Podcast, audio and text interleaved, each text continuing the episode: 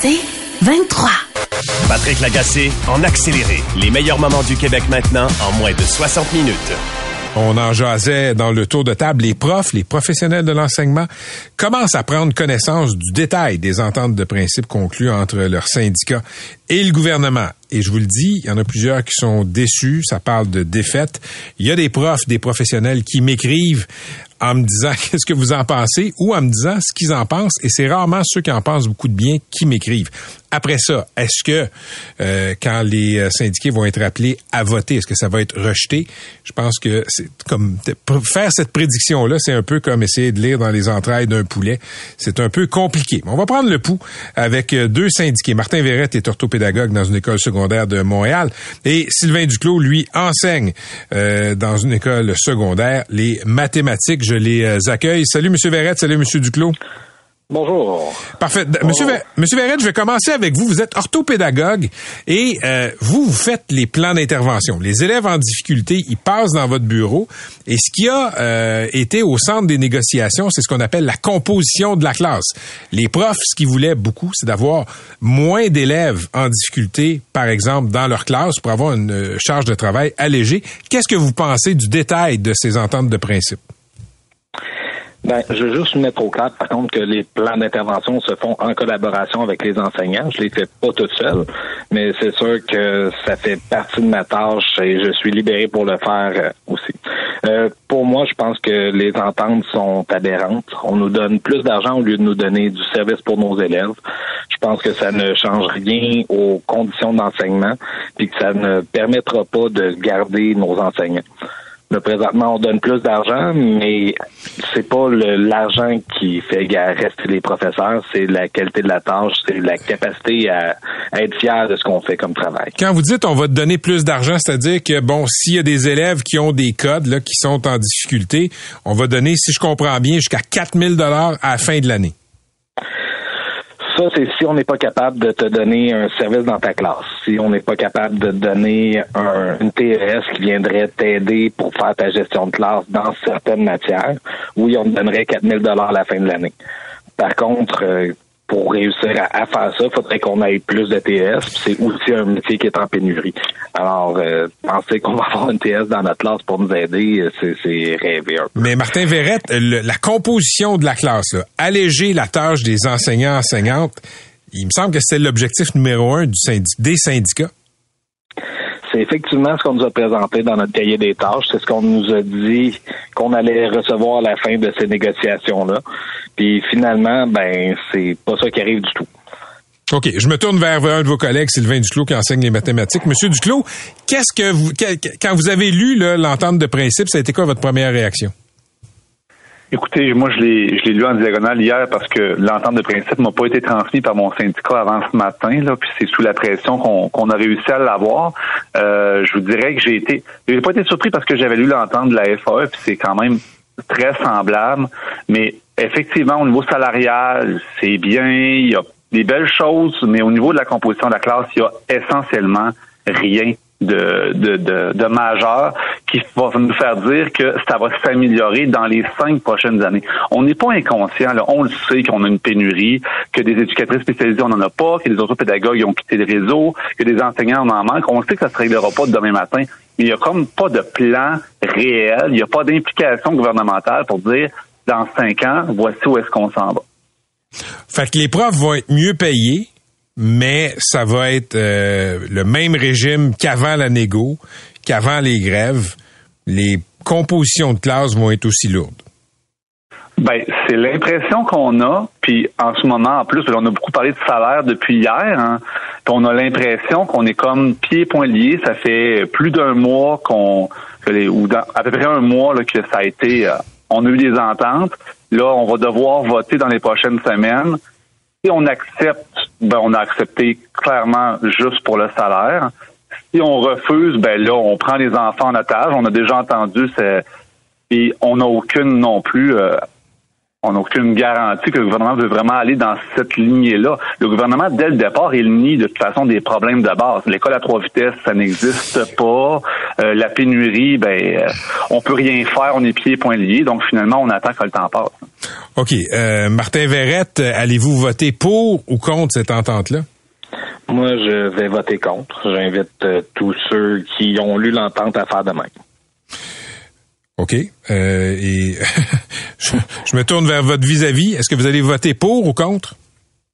Je vous dirais que je penche vers voter contre, mais je me questionne à savoir si on peut vraiment régler les problèmes de fond du système d'éducation avec une convention collective. C'est un peu surprenant ce que vous me dites là, euh, Monsieur Duclos, parce que euh, j'écoutais les deux parties, puis c'était un peu comme la négociation de la dernière chance pour régler ce qui va pas bien en éducation. Ben oui, ben c'est comme ça que ça a été vendu. Hein. Il y a beaucoup de marketing autour des modes de négociation. Là, on mm. parle de négociation de dernière chance, etc. Mais il, va y en avoir combien des dernières chances? Mais effectivement, il y a des gens qui n'entreront pas dans le réseau. Il y a des gens qui au final vont quitter le réseau. On a dit qu'il n'y en a pas eu tant que ça qui ont quitté pendant la grève, mais il y en a plusieurs qui vont finir leur mandat puis qui vont trouver d'autres choses. Euh, donc, euh, effectivement, on s'enligne pas sur une belle tangente. OK. Monsieur Verrette, qu'est-ce que vous entendez autour de vous? Vos collègues vous disent quoi sur leurs intentions de vote?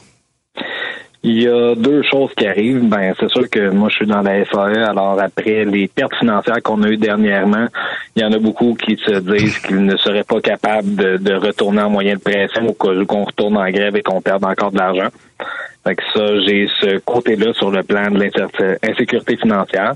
Puis pour le restant, ben tout le monde est d'accord que cette convention-là n'est même pas un pas dans le bon sens pour essayer de régler les problèmes de composition de la classe. OK. Sylvain Duclos, vous, vous, vous êtes syndiqué avec, euh, je ne veux pas me tromper, le FAE ou FSE? La FSE-CSQ, oui. OK, parfait. Euh, tout a été dit du côté des syndicats sur le gouvernement. Qu'est-ce que vous pensez de la performance de votre syndicat dans cette négo-là et du résultat des courses avec l'entente qui vous est présentée? Ben, je vous dirais que vite comme ça, c'est sûr que j'ai pas eu les explications en détail de la part de mon syndicat. Il y a peut-être des choses que j'ai pas vues, là. Mhm. Mais vite comme ça, j'ai l'impression que le discours est pas en adéquation avec les résultats. Je me questionne sur la stratégie d'un front commun. C'est-à-dire qu'il y a beaucoup, beaucoup d'emphase et d'énergie qui semble avoir été mise sur tout ce qui est salarial, intersectoriel. Euh, puis au niveau de la composition de la classe, comme je vous l'ai dit, on le voit pas. Est-ce que ça vient de, de décider au niveau de la négociation ou c'était une fermeture totale hmm. du gouvernement qui voulait pas s'engager? C'est possible, ça aussi. OK. Monsieur Verrette, vous, vous êtes FAE, c'est ça? Oui. Ben, évaluez-moi la performance de votre syndicat. Euh, ben moi j'étais pas au table de négociation non plus. Je sais pas quel niveau de fermeture, à quel niveau de fermeture on a fait face, mais la seule chose que je peux dire, c'est qu'avec cette grève générale illimitée là, ben on a parlé d'éducation plus que dans les dix dernières années combinées. Fait pour moi, si on a réussi à ramener le sujet sur la table, ben ça va peut-être permettre de pouvoir faire des avancées dans les prochaines conventions, puis que les gens soient conscients des difficultés qu'on vit dans nos classes. Je pense qu'il y aurait peut-être eu un échelonnage qui aurait pu être fait dans les moyens de pression, mais en même temps, ne sachant pas ce qui se passe réellement aux tables de négociation, c'est difficile de me prononcer là-dessus. OK. Puis votre sentiment général, euh, mettons qu'il y avait un vote pour élire des leaders syndicaux. Je vous pose la question aux deux. Là. Monsieur Verrette, à l'FAE, est-ce que votre présidente est réélue? Euh, J'aimerais pas. J'ai pas envie de me prononcer là-dessus, mais je pense que présentement, il y a beaucoup de frustration parmi les membres de l'affaire. Monsieur Duclos, je vous pose la question, la même question au sujet de votre président, là, Monsieur Gingras. Euh, écoutez, sincèrement, je pourrais pas me prononcer. C'est trop récent. Je suis vraiment désolé. Euh, mais c'est certain que nous, en plus, on a double présidence. Là. Il y a la présidente au niveau éducation, puis il y a le président du syndicat. Je pense qu'en général, les gens sont... C'est très tiède c'est très, très tiède. Merci à vous deux. Ben, écoutez, euh, bonne réflexion pour euh, vos votes. Merci beaucoup. Merci. À la prochaine. C'était Martin Verrette, orthopédagogue et membre de la FAE. Sylvain Duclos, qui est enseignant de mathématiques, lui est membre de la FSE-CSQ. Vous voyez le ton. Je le répète, ça veut pas dire que les offres vont être rejetées. Ceux qui font des prédictions, je sais pas où ils prennent leurs données, mais disons que ce qui est clair, c'est qu'il y a beaucoup de gras. Patrick Lagacé en accéléré. OK. En avril 2000, à Jonquière, Guylaine Potvin, une étudiante, jeune étudiante, a été violée et assassinée dans son appartement. Le cas n'avait jamais été résolu. Et en 2000, 2000 euh, au moment des faits, là, la police avait retrouvé de l'ADN d'un suspect sur la scène de crime, mais l'ADN, quand on le passait dans les bases de données policières, correspondait à aucun profil de criminel. Donc, pendant deux décennies, le meurtre de Guylaine Potvin, ça a été ce qu'on appelle un cold case, c'est-à-dire qu'il n'y avait pas de résolution. Puis, coup de théâtre, en 2022, on a annoncé l'arrestation d'un suspect du nom de Marc-André Grenon. Et selon ce que le procureur de la Couronne a déclaré aujourd'hui à l'ouverture du procès de Grenon à Chicoutimi, c'est une nouvelle technologie développée par le laboratoire en sciences judiciaires du Québec qui aurait permis de relier Marc-André Grenon au meurtre de Guylaine Potvin. On va en parler avec Emmanuel Milo. Il est professeur de génétique et de sciences médico-légales à l'Université du Québec à Trois-Rivières. Il a fondé et il dirige le laboratoire Trace. C'est un laboratoire d'ADN moderne et ancien. Professeur Milo, merci d'être avec nous. Bonjour, Monsieur Lagacé. écoutez, je lisais le compte-rendu fait par la presse de l'ouverture du procès de Marc-André Grenon. Je comprends que c'est son nom de famille qui aurait permis de faire débloquer l'enquête.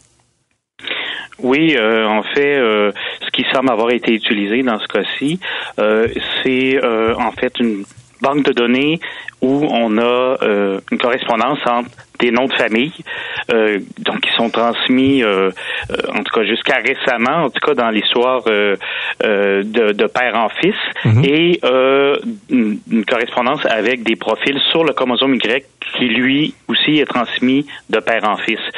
Euh, et donc, finalement, l'idée étant que si on a une banque de données où on a des euh, donc des données euh, sur pas mal d'hommes.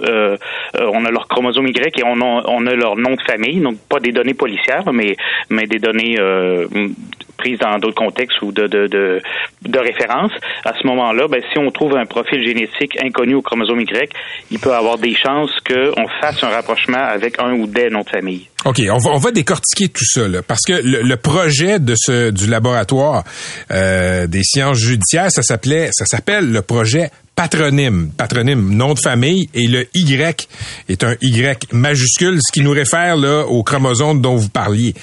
Donc, un père et son fils ont pas le même ADN, mais ils ont des composantes d'ADN qui sont semblables. On va établir ça. Ça, c'est vrai. Oui, tout à fait. Euh, et puis, dans le cas du chromosome Y, euh, il n'est transmis que par le père au fils, euh, parce que dans le cas d'une fille, ben, le père va avoir transmis le chromosome X.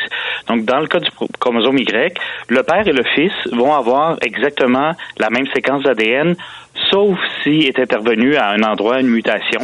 Euh, mais euh, autrement dit, le père, le fils, le, le petit-fils, l'arrière-petit-fils vont avoir euh, le même profil Y. OK, donc si, disons que euh, un suspect n'est pas dans une base de données, mais son père l'est, son fils l'est, ben on pourrait établir que euh, le suspect qui s'appelle, dans ce cas-là, Grenon, ben ça se peut que euh, il soit, on puisse le relier à une scène de crime, par exemple. oui, mais peut-être à une nuance près, c'est que, à ma connaissance, dans le cas qui nous intéresse. Je ne vais pas commenter le cas lui-même, mhm. mais l'approche, euh, le père pourrait être, par exemple, dans une banque de données qui n'a rien à voir avec des données policières. Euh, c'est pas nécessairement que le père lui-même était euh, dans une banque de données policières parce qu'il avait peut-être commis des crimes dans le passé, vous comprenez? Donc, euh, on, va aller chercher probablement. Euh, je connais pas la nature des ben, ou les sources qui ont été prises pour construire la banque de données localement à Montréal, mais on est allé chercher, donc on est allé probablement puiser dans différentes sources, dont des banques qui sont construites pour des fins euh, récréatives, par exemple des gens qui envoient leur ADN euh, et qui vont le, le, le faire typer pour euh, ben trouver des, des, parents proches et tout ça. Mais évidemment, bon, tout ça s'est fait avec avec certaines procédures, là, certaines règles.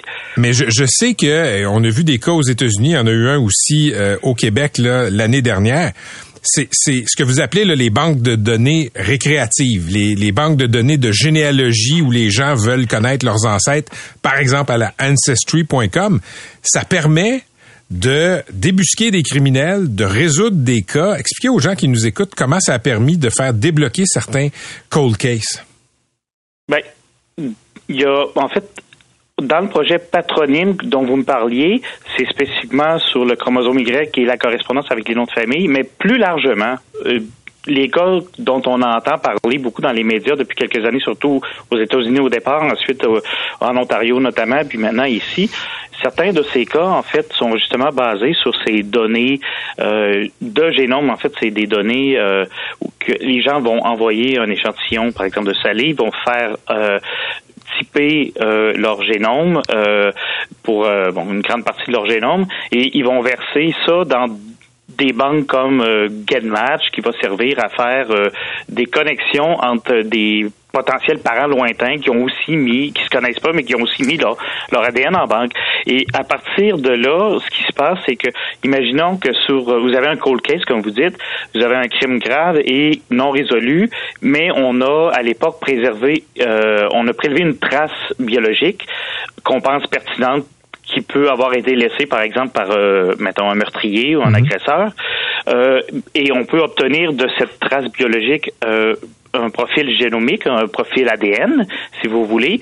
Et là, si on va le, verser ou on va le comparer à une banque de ce type dont je vous parlais, où il y a des millions de personnes qui ont mis leur profil en banque, ben là, il va peut-être avoir une correspondance, non pas avec la personne qui a laissé la trace à l'époque, non pas avec l'auteur du crime, mais avec quelqu'un qui lui est apparenté de proche ou de ben, loin. Dans le cas de... C'est le point de départ. Il y, a un cas semblable qui a été résolu par la police de Longueuil l'année passée, euh, professeur Milo. Sharon Pryor, qui avait été tuée à Longueuil dans les années 70, on a retracé. Il y avait, la police avait conservé de l'ADN, mais évidemment, dans les années 70, on pouvait pas euh, faire des analyses ADN.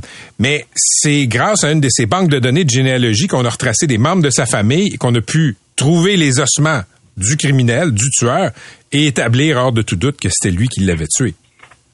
Oui, ce qu'il faut comprendre, c'est que finalement, ces approches-là qui euh, vont euh, mélanger finalement grande banque de données et euh, généalogie, c'est comme des approches pour générer des pistes. On n'a plus de pistes. Et une fois qu'on a une piste, si on va, on arrive à cerner par réduire la liste de suspects ou d'intérêts assez pour cerner une personne euh, là, il va y avoir une analyse standard qui va être faite et euh, on va regarder si le profil génétique de la personne qui a été ciblée, dans ce cas-ci, M. Grenon, correspond à ce qu'on a retrouvé sa scène de crime avec euh, l'approche normale, si on veut. Professeur Milo, parlez-moi des bases de données où il y a de l'ADN. La police en a. Si on commet un crime sexuel ou, autre, là, on est fiché.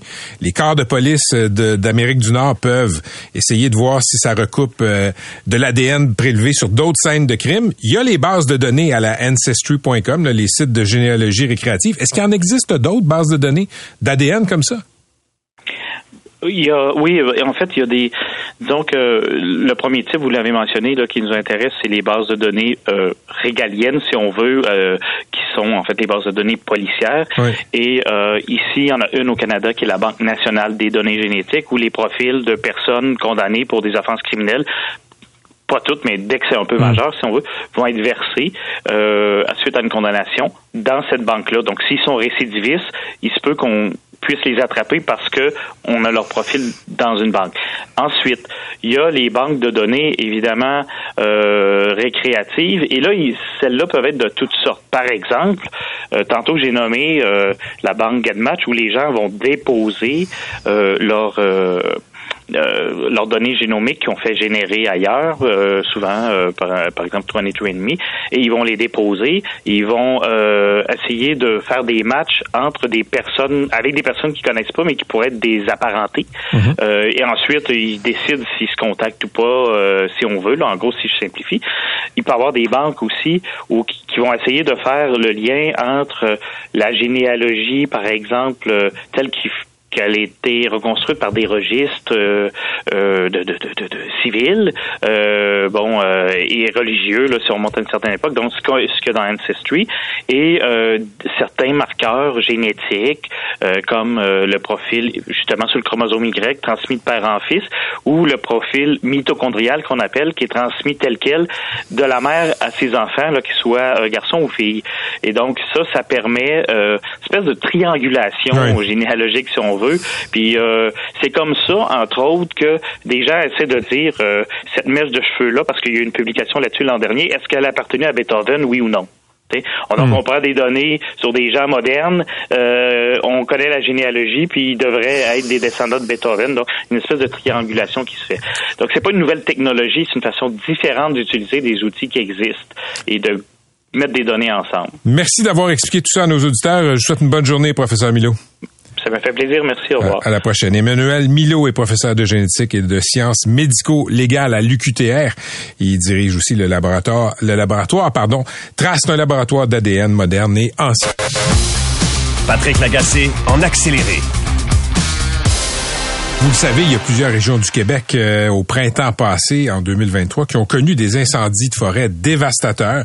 Il y a même euh, des euh, villages qui ont été évacués d'urgence et la plupart de ces incendies ont été déclenchés par la foudre. Les forêts étaient sèches et par manque de pluie, ben ça a pris feu de façon fulgurante bien souvent. À Chibougamau, il y a un méchant moineau qui, lui, sur Facebook, écrivait que c'est le gouvernement qui allumait les feux de forêt là, par exprès pour faire avaler à la population la fiction selon lui, des changements climatiques. Le gars était solidement englué dans les sables mouvants de toutes sortes de théories du complot. Ben, coup de théâtre, ce gars-là, Brian Parry, a plaidé coupable hier d'avoir allumé 14 incendies de forêt le printemps dernier autour de Chibougamau. On va parler de cette affaire troublante avec Manon Cyr. Elle est la mairesse de Chibougamau. Madame Cyr, bonjour. Bonjour, Monsieur Lagacé. Bon, d'abord, euh, c'est qui ce gars-là, Brian Parry? Je ne connais pas, M. Lagacé. Vous allez me dire, t'es menteuse, Manon, tu viens à Chibougamau, c'est un petit village. On est quand même 7500 habitants. Je connais beaucoup de gens. Je connais même pas mal de gens à Mistini, à Oudjé et à Chapet. Honnêtement, je n'ai jamais rencontré le monsieur. Euh, mais par contre, on est très, on était, et je suis encore très heureuse que la SQ ait pu faire l'enquête et démontrer autour de doute que c'est lui. Puis là, ben, j'ai appris, comme mes citoyens hier, que ça passait en cours et qu'il a reconnu sa culpabilité pour 14 incendies. Fait que ça, c'est une bonne nouvelle pour nous. On va attendre, on va laisser finir le processus de la justice pour voir un peu quel sera le verdict euh, du juge. Mais en attendant, je pense que c'est quand même une bonne nouvelle de savoir ce qu'il y a de ce côté-là. Je, comprends parfaitement que vous le connaissiez pas, euh, Madame la mairesse, mais euh, qu'est-ce qu'on sait de lui là, depuis qu'il a été arrêté? Qu'est-ce que c'était quoi le profil de Brian Parry? Ben, ben, pour moi, quelqu'un qui, vivait à Chibougamau ou à Chapet ou en région ici, puis qui voyait, qui, faisait ce qu'il faisait, pensant qu'il voulait démontrer que le territoire était pas sec, puis que, hmm. écoutez, on a eu des temps, euh, un temps, une chaleur qu'on n'avait pas vu depuis des années, des temps secs avec presque pas de précipitation. Euh, il me semble que c'était évident que, je veux dire, euh, il y avait un risque pour les feux de forêt et il fallait être prudent. D'ailleurs, on a tout l'été sensibilisé notre population à être prudent quand ils ont eu accès à retourner à la forêt après hmm. les feux. Parce que les feux, les feux ont été allumés surtout par la foudre. Lui, on a été chanceux. Ces feux, grâce à la présence d'Assofeu, puis l'équipe qui était sur place, autant nos sapeurs-pompiers à Chapet et à Chibougamau, ben, tout le monde allait puis éteignait les feux qui allumaient. Mais on a été chanceux, vous savez. Euh, ce qui était décourageant, c'est que Chibougamau était évacué. J'entends à travers les branches que là, on a des feux de cause humaine. Sur le coup, tu te dis, bon, cause humaine, ça veut dire que quelqu'un a un mégot de il a allumé son VTT, puis en tout cas, bref, mais pas une cause humaine volontaire. C'est ça qui est terrible. Euh, Madame, Madame euh, Cyr, je lisais là, les comptes rendus médiatiques, puis il semble que euh, dans le coin, on savait qu'il y a des feux qui n'étaient pas allumés par la foudre. On savait que c'est probablement quelqu'un qui faisait exprès pour les allumer quand vous avez évacué, quand vous avez donné l'ordre d'évacuer Chibougamau cet été là, dans des circonstances euh, assez urgentes, est-ce que vous avez pensé que c'était peut-être un feu allumé par quelqu'un, par une main criminelle qui se dirigeait vers la ville? Non. Moi, dans, ma, dans le feu qui est allumé, c'était vraiment le 334 qui au nord-est de Chibougamau, c'était au sud de, de, puis c'était un feu allumé par la foudre, et c'est lui qui nous a préoccupés. Moi, mes gens étaient encore évacués, puis on se questionnait, les gens se sont mis à dire autour de la, la, j'appelle ça le war room, là, autour de la table, ben là, il y a des feux qui sont allumés, puis on trouve ça, en tout cas, c'était, c'était anormal, et à un moment donné, la Sûreté du Québec nous a dit, on va faire enquête. OK, donc... Puis je vais vous avouer, puis, fait que nous, quand on a, on a évacué, c'était vraiment des feux allumés par la foudre. Euh, mais ce que j'ai su avec stupeur, c'est que Chappet, lorsque la mairesse de l'époque a évacué dans le secteur du lac Kevin, Oui. ben ça, c'est un feu allumé par monsieur euh, en question.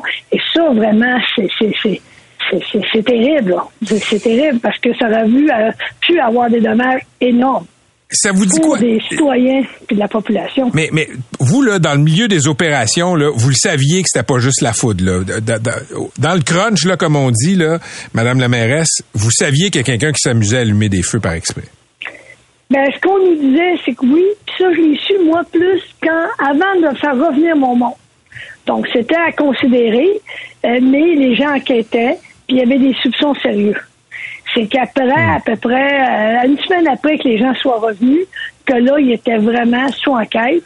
Euh, puis je vous dirais, moi, j'avais parlé de notre chef de police ici au mois de juillet, puis il disait, Madame Cyr, on n'oublie pas, l'enquête se poursuit, on prend tous les moyens pour. Puis je vais vous avouer que j'étais un peu sceptique, mais euh, après ce que j'ai vu au mois de septembre, effectivement, là, ils, ont, ils ont fait le travail, puis euh, ils ont pu arrêter l'individu en question. Là, Brian Paré, il a plaidé coupable. Fait que je pense on peut, on peut en parler minimalement. Là. Est-ce que vous savez ce qu'il l'a mis sur le radar des policiers, ce gars-là, Brian Paré?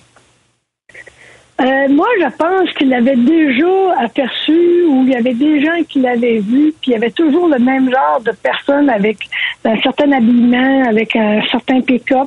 Fait que moi, je pense qu'ils ont fait du, du, du, du bouche à oreille, puis ils ont fait un, euh, ils ont mis deux gars puis un pick-up sur, le, sur les affaires, puis ils ont fait une enquête. Mais je pourrais pas vous en dire plus que ça à ce niveau-là. Est-ce que la curiosité vous a poussé, Madame la mairesse, à aller lire sa page Facebook à Brian Paré?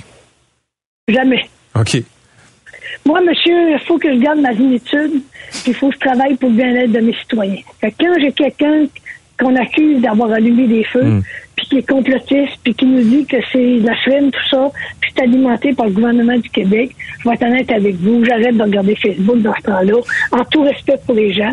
Puis moi, je travaille dans le quotidien avec mon monde, sur le plancher des vaches, même si on n'a pas de vaches dans le nord, sur le terrain, pour dire comment on fait pour donner un service et s'assurer de la sécurité de notre monde. Vous êtes aussi coloré que quand euh, vous faisiez des interventions cet été puis au printemps passé, Madame la mairesse. Ben, ça me fait plaisir. J'espère que l'image vaut mille mots. Hey, Euh, en- Monsieur Lagarché, vous savez, c'est une époque, on, on est content d'être passé à travers ça. Oui. Là, aujourd'hui, il neige, il y a de la neige, on est heureux, on a passé un bon temps des fêtes, puis qu'on souhaite en passer un bel hiver, puis un été peut-être pas aussi euh, chaleureux, je dirais, qu'on a vécu l'été passé. Justement, euh, là, l'hiver va finir par passer, il y aura le printemps, puis la saison des incendies de forêt va revenir. Euh, quel regard vous portez sur ce qui doit être fait pour éviter qu'il y ait d'autres incendies de forêt aussi destructeurs là, en 2024? Ben moi, de façon générale, je pense que l'ensemble des citoyens de la région, on est vigilants, on a des bonnes pratiques de, de, de, de savoir-être et de savoir-vivre en forêt pour justement se prémunir des feux de forêt. Comme organisation municipale, puis même au niveau de la région, on a un bilan à faire, on a un travail à faire de coordination. Parce que vous savez, quand j'ai évacué chez Bougamo, veux, veux pas, ça a eu un impact sur la communauté de ou la communauté de Chapet, parce que Chibougamau, c'est une ville de centralité, c'est une ville de service. Puis quand tu fermes une ville, ben, ça a un impact au niveau de l'alimentation, euh, ça a un impact sur tes voisins. Fait qu'il faut avoir une meilleure coordination et je pense que c'est plus à ça qu'on va s'atteler cet hiver-là avec mes collègues Chris Jamédien par rapport à la BJ Miyuchi pour être capable d'être mieux préparé en termes de coordination entre nos communautés. Sur le plan de, de notre communauté, nous, ben, là, notre plan des mesures d'urgence, on sait que ça a fonctionné. Fait qu'on a mis à jour ça, on a fait certains ajustements. Puis on est en train de travailler là, à donner un mandat éventuellement à quelqu'un pour faire euh, une analyse concept pour justement aménager notre bande mécanisée. Vous savez, la bande qui a été faite en urgence pour protéger le territoire, ben, tant qu'avoir ce 7,3 km-là, ce qu'on veut faire, c'est l'aménager pour en profiter, faire peut-être des activités euh, sportives ou autres. Là. Ça, c'est des beaux sentiers. Madame Cyr, il y a, il y a votre, il y a votre jeune collègue, ex-jeune collègue de Chapet qui a vécu les incendies de forêt aussi, Isabelle Lessard, elle a annoncé sa démission parce que euh, mentalement, ça a été très, très dur pour elle, la gestion de tout ça, là, énormément anti-stress. Comment vous avez réagi quand vous avez appris qu'elle allait quitter euh, la mairie de, de Chapet? Ben, Isabelle, euh, d'abord, j'étais déçue. Euh, elle en avait parlé, qu'elle avait trouvé ça difficile. Euh, puis c'est une décision qu'elle a prise pour sa santé, puis je respecte ça. Euh, mais c'est sûr que c'est une déception. Et là, ce que j'ose espérer, c'est que les gens à Chapelle ils vont avoir des élections au mois de février, qui vont être capables de combler leur poste de maire ou mairesse et conseiller municipal. Mais c'est sûr que c'est difficile. Puis vous savez, euh, moi j'ai 61 ans, j'avais quand même plusieurs années d'expérience. Euh, c'est sûr que c'est toujours une épreuve. Hein? C'est pas quelque chose de facile. Moi aussi, on a eu des séquences de ça. La fatigue, quand le stress redescend, la, la, tombe, ben, tu, tu, reviens dans, au neutre, comme aussi je peux me permettre l'expression, mais tu as des petits impacts de santé. Fait que moi, je peux comprendre qu'Isabelle, puis je veux faire attention parce que moi, je pense que les jeunes mères ou les jeunes qui veulent s'impliquer en politique, les femmes, c'est important.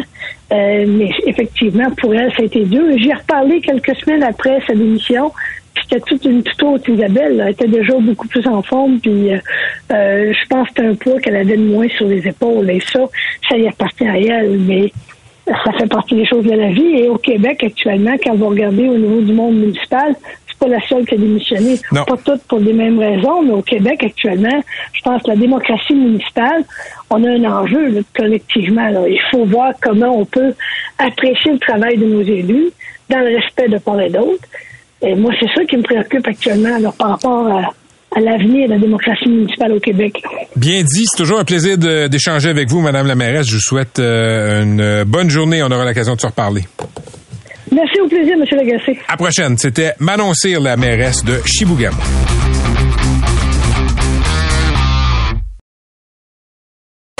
Patrick Lagacé en accéléré. L'autoroute de la mort, c'est le surnom qu'on donne à l'autoroute 50 entre Saint-Jérôme et Gatineau, qui est le théâtre là, depuis de nombreuses années d'accidents mortels à répétition. Et à la fin de l'année 2023, il y a une coroner qui a déposé un autre rapport qui critique des failles de sécurité d'une grande partie de cette autoroute où les voies euh, sont inverses là, en est et en ouest.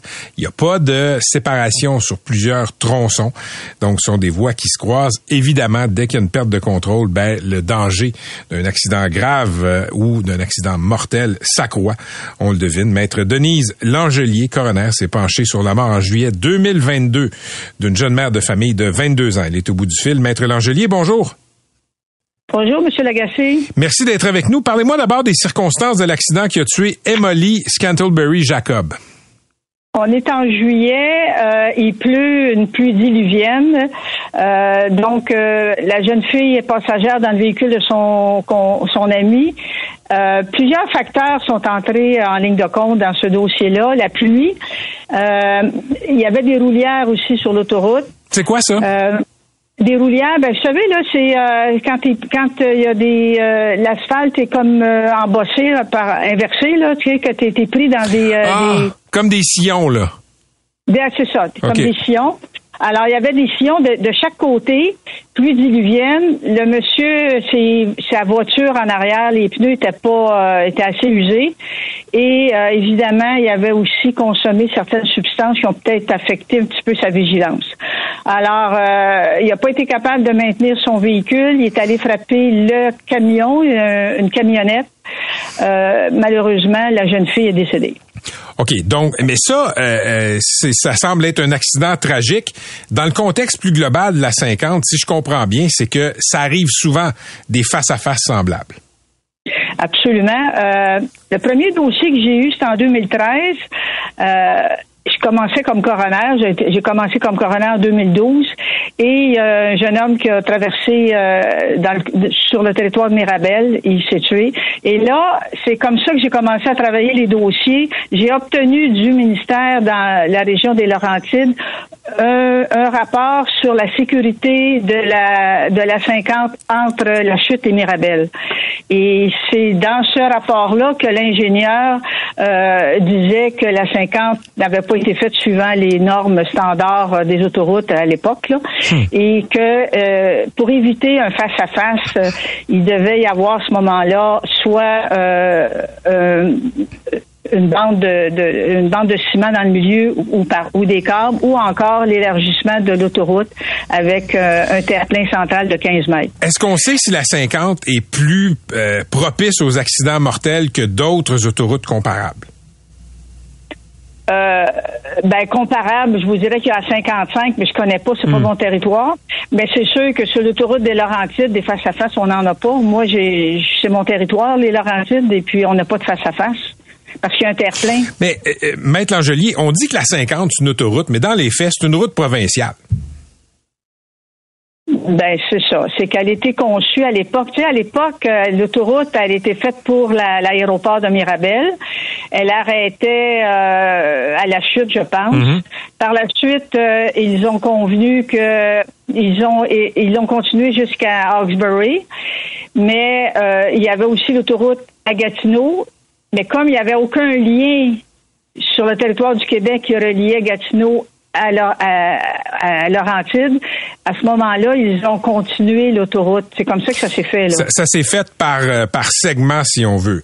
Euh, euh, Par segment, exact. Parce qu'à un moment donné, ça arrêtait à Tursault, Buckingham. Puis là, ils ont relié Buckingham à Grenville. OK. Euh, Maître Langelier, ça fait combien de rapports d'accidents mortels concernant l'autoroute 50 que vous faites depuis 2013? Ben, sûrement euh, 5, 6, 7, je sais pas, là, je les ai pas comptés. Mais euh, c'est puis évidemment j'ai d'autres coronaires qui en font aussi là parce que moi je suis pas toujours de garde. Alors euh, euh, c'est parce qu'on a des cas de suicide aussi. Alors c'est tu sais, c'est une autoroute où les gens vont euh, vont changer de voie puis euh, j'ai eu un cas de suicide Qu'est-ce des suicides par face à face? Oui, je, pense que c'était dans le coin de Grenville, ça, si je me souviens bien. Oui, le dernier accident que j'ai eu euh, dernièrement, là, à l'automne, ben euh, la dame circulait en avec son véhicule et puis elle a changé de voie, puis elle est allée percuter le véhicule de l'autre côté. Malheureusement, les deux conducteurs sont morts. C'est épouvantable. Est-ce que, est-ce que ça, Alors, s'il y avait eu un terre-plein, il y avait pas, il y aurait pas eu de problème, tu sais, c'est... vous parlez d'un ingénieur tantôt, là, dans vos recherches, euh, Maître Langelier. Il y a un ingénieur du ministère des Transports qui disait que l'autoroute n'a pas été faite aux normes. Ça n'a pas de bon sens que cette Ben- autoroute-là soit pas une autoroute avec un terre-plein. Ben, écoutez, moi, je, je- nous autres, on est là pour voir euh, qu'est-ce qui pourrait être fait pour protéger la vie humaine. Alors, il faudrait demander au ministère pourquoi ils l'ont construit de cette façon-là. Je peux pas passer des commentaires sur la, la décision du ministère. OK. Euh, mais, mais vous, vous recommandez, dans- quand, quand vous avez recommandé dans vos rapports euh, des modifications, j'imagine que mettre un terre-plein ou mettre une séparation entre les voies, ça faisait partie de vos recommandations. Oui, absolument. Et puis là, évidemment, à, à la suite de notre de mon rapport, le ministère euh, euh, a, a- a réparé la, la route, là, les roulières, là, les sillons, ça, ça a été corrigé. Ensuite, euh, au niveau de l'ajout de glissières dans le centre, ils ont dit que euh, ils avaient une étude de, de, sécurité que ça c'était pas justifié pour l'instant. Et puis concernant l'élargissement de la 50, ben ils sont actuellement en train de il y a des projets énormes qui vont se faire. L'élargissement va se faire, mais sur plusieurs années, je pense que c'est sur 10 ans. Ils sont en train de faire le tronçon euh, du côté de Mirabel, de l'aéroport de Mirabel, et tranquillement, pas vite, ils vont s'en venir vers la chute. Alors, c'est certain que euh, le ministère actuellement a pris euh, nos recommandations au sérieux parce qu'ils ont ils ont euh, des- ils ont commencé à faire des travaux, mais ça coûte euh, des millions, hein, on s'entend. On s'entend. Merci beaucoup d'avoir été avec nous, Maître Langelier. Merci. Bonne journée. Maître Denise Langelier est coroner. Vous l'avez entendu, elle s'est penchée à plusieurs reprises sur des accidents mortels sur l'autoroute 50. L'autoroute 50, euh, faut le dire, c'était quasiment un mythe en Outaouais.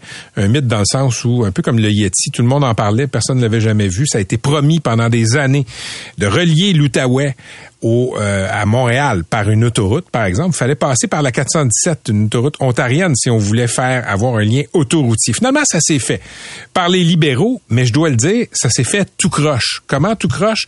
On a fait une route provinciale, c'est-à-dire une route à deux voies, un peu comme la 148, comme la 138. Et là, vous avez entendu la coroner Langelier, qui n'est pas la seule coroner à s'être penchée sur la 50, parce que c'est par grand pas à deux voies qui se croisent, ben il y a des face-à-face. Il y a une fausse manœuvre, ben il y a des morts. Si tu un terre-plein, si tu euh, des glissières dans le milieu, ben évidemment, vous pouvez deviner, ça réduit d'autant les risques des accidents mortels. Donc, les libéraux l'ont prolongé la 50. La, la promesse a été euh, tenue, sauf que ça a été fait tout croche. Et le résultat net, c'est qu'il y a plein de gens qui se tuent sur cette autoroute qui mérite très bien son surnom, la 50 d'autoroute de la mort. Patrick Lagacé en accéléré. C'est 23.